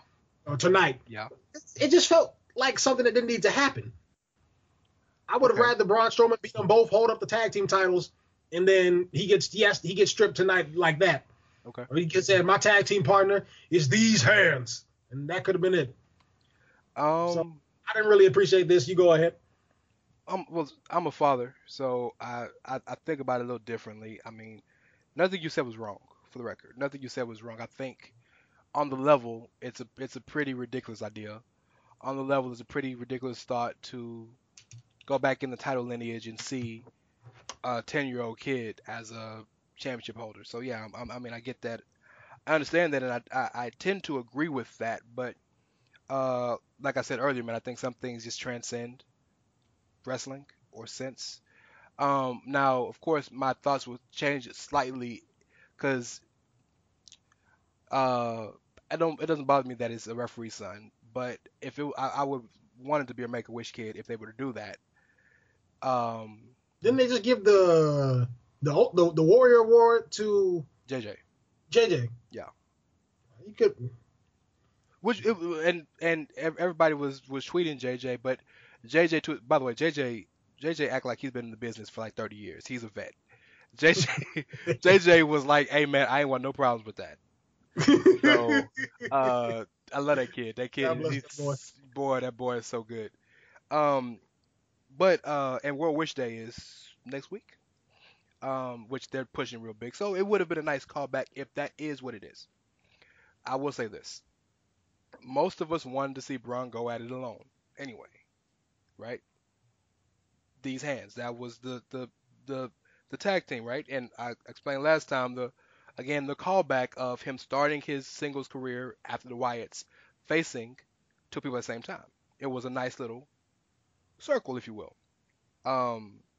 So the prospect of him saying, "I'm so good, I could just get a kid," is interesting. But Dave Fincher from Lords of Pain put out his review today, and he said something that really made me think. And when you hear it and you think about it, it's plausible. It's very, very clear that the company wants to push Braun to some level of success, right? Of heights. He's the most pushed guy in terms of he barely loses. He's the most pushed guy in terms of he really looks bad, and whenever he loses or gets beat, it's by a whole bunch of shenanigans. He's visible. He's starting to do more press, this, that, and the other. The one thing that every WWE baby face, not like top guy, but baby face top guy, has to do is get over with the crowd, with the kids. Has to, right? Even Roman to an extent, which we'll talk to next. Kids tend to love him because they look at him as a superhero. Yep. Braun is a big, scary-looking dude. So if Braun can get over with children, that'll change the entire perspective of him as a top guy, because then you don't look at him as a utility guy anymore. You can look at him as somebody you can truly build your company around, because everybody, he got something for everybody, right? So the prospect of him picking a kid and being super smiley and all this with the kid while still being badass Braun could really be good for him in the grand scheme of things. And I never thought about that, but if you think about it from a business perspective, yeah, you want your main guy, one of your main guys who's marketing things, to be marketable to everybody, right? So yeah, if Braun's gonna be one of those guys, kids gonna love the dude now. Kids are gonna love Braun now because they're gonna feel like Braun's their guy, and Braun hasn't sacrificed any of his toughness to do it, like a lot of guys have in the past. Because Braun come out tonight and he could squash Brock. Well, maybe not Brock, but you know what I'm saying. And we believe it. He could pretty much do anything, right? And then that would probably make me happy considering what we're about to talk about next. Yeah. But and then he could go hang out with the kids, and it wouldn't be off base. So I thought about that, and that was something for me to really think about. So, but this match was always going to be. They had already told you it was going to be a comedy match in the build. The build told you it was going to be a comedy match. So, definitely. So. No.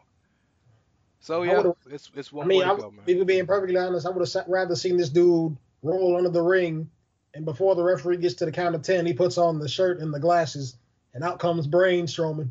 Dog. that would have been more acceptable to me. Oh, by the way, the funniest part of the whole match was when the kid stuck his hand out to get the tag. I was dying. That was funny as hell to me. That was funny as hell to me. Hey, if this is the direction WWE want to do from now on with some of this stuff, okay. You open a dangerous door with this. No, I think they're smart enough to know that they can't run with this. Like you said, I'm pretty sure it's going to get They have to shut it down tomorrow or tonight. Yeah, and I'm pretty sure that he's going to get stripped. And think about it. Look at all the call-ups that we prospectively have coming up. A lot of them are tag teams. Sanity, Out There's a Pain, things of that nature. So, tag team tournament. Okay, I can deal with that. And now we talk about the main event. The big number 4 for Roman Reigns, surpassing John Cena, Triple H, and The Rock for back to... And Stone Cold, now that I think about it. Stone Cold never had a chance to do more than two because he got hurt. Right. Yeah. So surpassing all these legends in the industry for back-to-back to WrestleMania main events. Yeah. And he's one more away from tying Hulk Hogan's record. Yes. In the main event, Brock Lesnar defends the Universal Championship against Roman Reigns, a rematch from WrestleMania 31. The build-up to this match was starkly different from the actual segments, which saw Roman Reigns call out Brock Lesnar for his part-time status, constantly come back time and time again for an ass whooping against Brock Lesnar. And just when you think he would get the last segment to end the night to show how he's going to win, he didn't get it on Monday Night Raw. And that basically told the story for what many are calling a confusing decision, because Roman Reigns kicked out of not one, not two, not three, not four, which effectively put him out of action at WrestleMania 31. Mm-hmm. By the way, so not four, not five. Not four. He kicked out of 5. Yeah. F5s. Yeah. 5 F5s in that match. Yeah. That is way too much. That was overkill to a level of they managed to surpass WrestleMania 31 with the level of overkill they put with Roman Reigns and these F5 attacks. Because Roman Reigns had less, to be perfectly honest, Roman Reigns had less offense in this match than he had last time. This match than he had at WrestleMania 31. Absolutely. So for all the progress that he made over the past 3 years, it effectively meant nothing against Brock Lesnar. And Brock Lesnar busted him open hard way. And that image of him bleeding out of his head as profusely as he was, that was scary. Yeah. I was concerned. I was legit concerned for that man when I saw that. It's been a long time since we've seen a crimson mask, but most of those are done with somebody blading and the blood pouring off. Not somebody busted open hard way. Yeah. Losing God knows how much amounts of blood. Yeah. So Roman hit maybe 3 or 4 spears towards the end of this match, and Brock Lesnar still kicked out. And it's important to note at this point that nobody cared when Roman kicked out of the first F5. Because we knew that was going to happen. Nobody cared after the second one. We knew that was going to happen. Nobody cared after the third. We knew that was going to happen. Nobody cared at the fourth. They were a little shocked, but yeah. They were a little shocked, like, wow, 4? Like, they were more shocked that they were doing it more so than the kick out. Yeah. The shock didn't come until the 6th one. Yeah, when he finally won, yeah. So, and then Brock Lesnar hit the 6th F5 and wins. Wait, no. 6, yeah, it was 6. 7th, right? No, 6. It was the 6th. I'm talking about, so the one to the table. I don't. Every tweet by WWE and all of these are saying it was 6 F5s. Okay. I need to go back and rewatch because it might have been 7 because he did F5 on the table. Yeah. So I'll go back and watch that later today or tomorrow at some point this week. But point being, first of all, the F5 means nothing anymore. The build that you've given, this intensity, this shock and awe when everybody knows the end is near, when the F5 is hit, it was completely ruined. The F5 is now the equivalent of the attitude adjustment. You got to hit like 16 million of these for them to win the match. I'd argue it was like that already. I mean, I realized this year did a little to change that, but before that, 1F5 never beat nobody until this year. I was trying to buy into the story a little bit. I was like, okay, if they want to do this 1F5 thing, I guess that means either Roman's not going to get hit with an F5 period, or he's going to get hit with that one and kick out. Yeah. And they went like, nah, we going to... They gave him another three for every three for the past 3 years, and one for good measure, and all this other stuff. Like 6 F5s is way too much, man. That is complete overkill. That was ridiculous. And Brock Lesnar ends the night as the Universal Champion. Yeah. Roman Reigns, man, I feel so sorry for this dude on a level of like, what was the point? If you got to do all this for Roman Reigns to get cheered or get sympathy as a babyface, you're doing something wrong. It shouldn't take all that. I've seen like to be the hard way open. Seriously, again, like I don't agree with that. They need to stop doing that before somebody really gets hurt. All this concern about Daniel Bryan and the injuries and all this stuff, and all these concussion issues, CTE, trauma to your head, and we out here busting people open the hard way. And what many could argue is even harder than it's definitely harder than he hit Randy Orton. John Cena didn't bleed this bad at Extreme Rules 2012. This is the most blood I've ever seen in a match in a long time. Yeah, and but we haven't seen blood like this in a long time too. So, right. Yeah. It might make for a cool visual in a Roman highlight package, but all of this for him to not win the title, for him to lose, I don't know why. I need some answers tonight, and if I don't get any, then I just might have to take a break, just like everybody else is trying to, because I just can't fathom what the thought process of this was. Can I jump in real quick? Go right ahead. Okay. We're gonna talk about the match and stuff about the match, but I want to point out something to you guys real quick. So I got laughed at when I picked Braun to win the Elimination Chamber, and the reason I was laughed at, and which I openly acknowledge was a laughable thing to do, was because I picked Braun because I believe in tangibility, and tangibly, Roman had done nothing to make anybody believe he would be in the main event of WrestleMania. Nothing on camera. Nothing. He had not had a successful year. And it's not a debate. Like, you can look at the facts, it's just the truth. But all I kept hearing was, well, they want to coordinate Roman. We kept all the Meltzer reports and all the fan thoughts and all this, that, and the other. And here we come, and he loses. I feel like we just assume so much about Roman, about what they're going to do about Roman. We don't really know. And this is proof positive. Proof in the pudding. We don't know. So, I have a theory. Of course, at the time of recording, some news has come out that are, I don't know if it's true or not. There's a rumor that Brock went into business for himself and had a fight with, had an argument with Vince in the backstage after the match. We ain't gonna talk about that like it's fact because we don't know. But I have a theory as to why what happened last night happened. So the crowd and majority in terms of like diehard fans hate Roman. They don't think he deserves a spot he's in. They don't want him in the main event. I definitely didn't want him to be the guy to main event four WrestleManias in a row, right? Vince booked Brock Lesnar to basically squash the dude, right?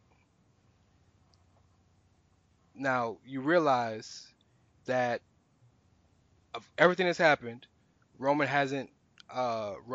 didn't have a great year. He, had the lucky winner, you could say, Elimination Chamber, this, that, and the other. You realize now, at the very next day, that the majority of fans feel bad for Roman Reigns. Roman has garnered the sympathy that y'all swore he could never garner.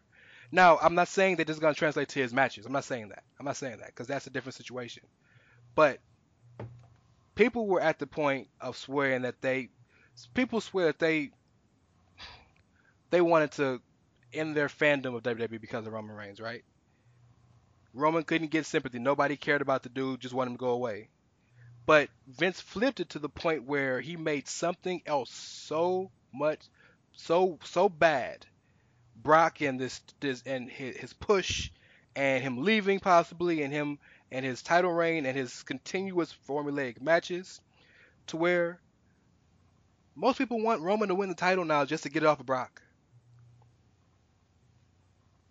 But he didn't. No, you're right. But my point is, we don't know what's going to happen tonight, but my point is, last night, if Roman would have won, it would have just been status quo, right? We all expected it to happen. No big deal. Ha. Now you're like, God, what are they putting this man through? You started off talking about this match by saying, and I quote, "I feel so bad for Roman Reigns and how they do him." Right? Yep. You don't think that Vince, being the master manipulator he is, I'm not saying it's perfect, but he is a master manipulator, can flip that into something for Roman? What? No. What? Tell me honestly. Before last night, the way you feel about Roman, man, I feel so bad for him. Did you feel like that before last night? I felt it at times before, not in recent years, no. There you go. So I feel like we all kind of tend to accept and agree that the Roman push, the Roman debacle, has become a bit of Vince just wanting to prove that, you know what, damn it, I was right. Some of that is clearly that, right? Some of that is clearly. I just got a report from WWE on Twitter. Mm-hmm. The rematch is taking place at the Greatest Royal Rumble. Breaking news just now. Dog, never mind. Never fucking mind.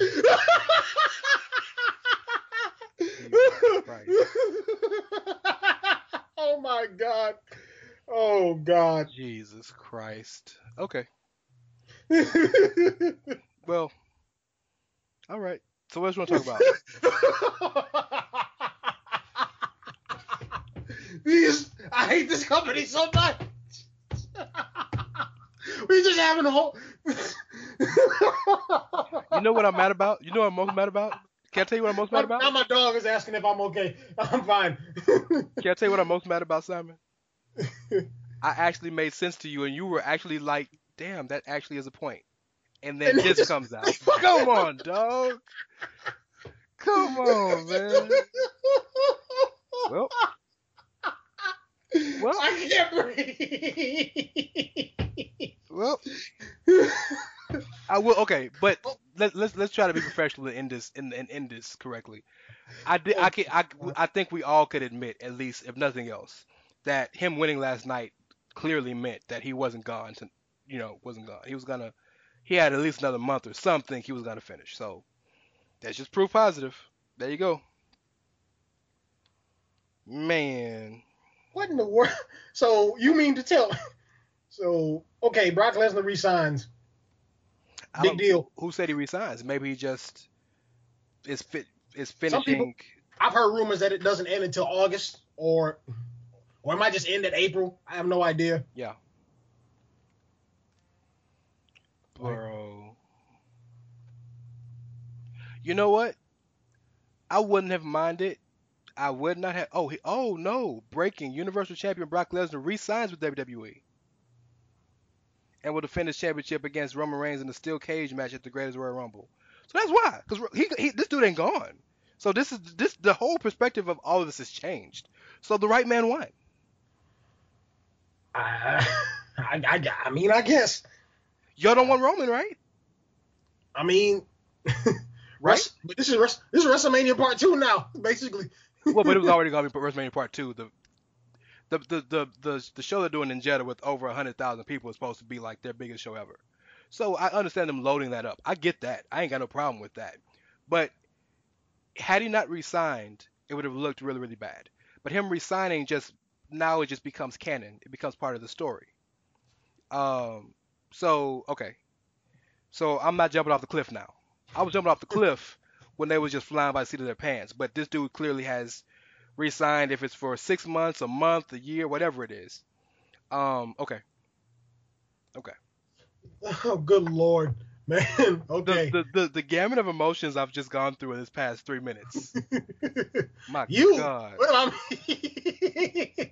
man, I ain't never seen this company just get on my... Like, they need to stop this. Somebody gonna have some words for Vince McMahon one of these days. Jesus Christ. Well, that's our show. Don't really know where to go from here.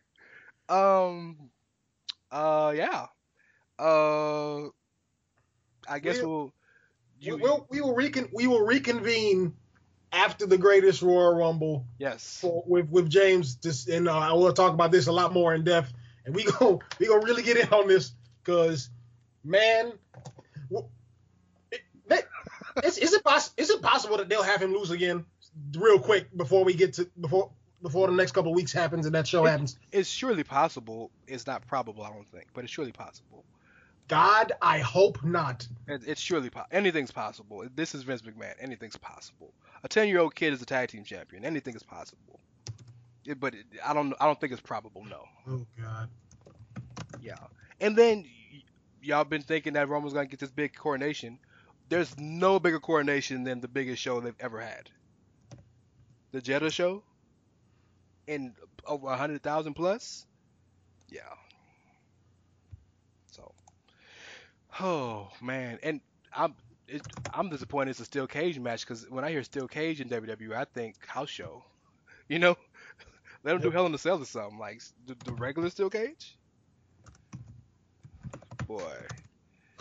Well, yeah. So y'all want good content? Y'all just got real live content, because that happened literally as we were speaking. Man, social media. Well, we appreciate y'all listening, man. We're talking about how frequently we're gonna do these, but we're definitely gonna do one at least a month. We enjoy doing them. You know, Simon and I, even though we tend to be on opposite sides of the spectrum, man. I love working with the dude. He knows his stuff. Always has a good opinion to work off of. So we're gonna try to continue to give you the good stuff. But with that being said, you got anything to say before we get out of here, man? Well, I guess I want to see Monday Night Raw now. I would have been fully intent on just watching the highlights. Okay, this guy debuted. Okay, cool.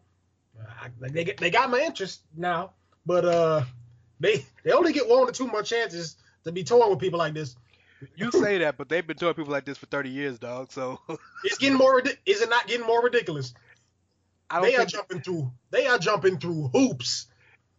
I would say it was more ridiculous if the money wasn't coming back in. But the money is the best it's ever been. So it's the ridiculousness clearly isn't what the world is thinking, because they're more successful than they've ever been. So something's working. Yep. And on that note, that's a wrap. We appreciate it, y'all. Have a good night. Yeah. Cashback is not available on gas in New Jersey and Wisconsin. Hey, good morning. You're heading to the airport, right? Yeah, thanks for checking. I like the car. How long have you been a rideshare driver? About 3 years now. I really enjoy it. Isn't it hard to make money these days with the price of gas being so high? Not for me. I use Upside, the free app that gives you cash back for every gallon of gas you buy. Wait a minute. Are you saying you actually get real money back when you get gas with the Upside app? Yep, I get real cash back every time I get gas. Does that actually add up to anything? I'll make around $200 to $300. Wow, that's serious extra cash. I'm downloading the Upside app now. Download the free Upside app now to earn real cash back every time you buy gas. Use promo code CAR for an extra 25 cents a gallon bonus on your first tank. You can cash out anytime right to your bank account, PayPal, or a gift card for Amazon and other brands. Just download the free Upside app and use promo code CAR for a 25 cents a gallon bonus on your first tank. That's code CAR.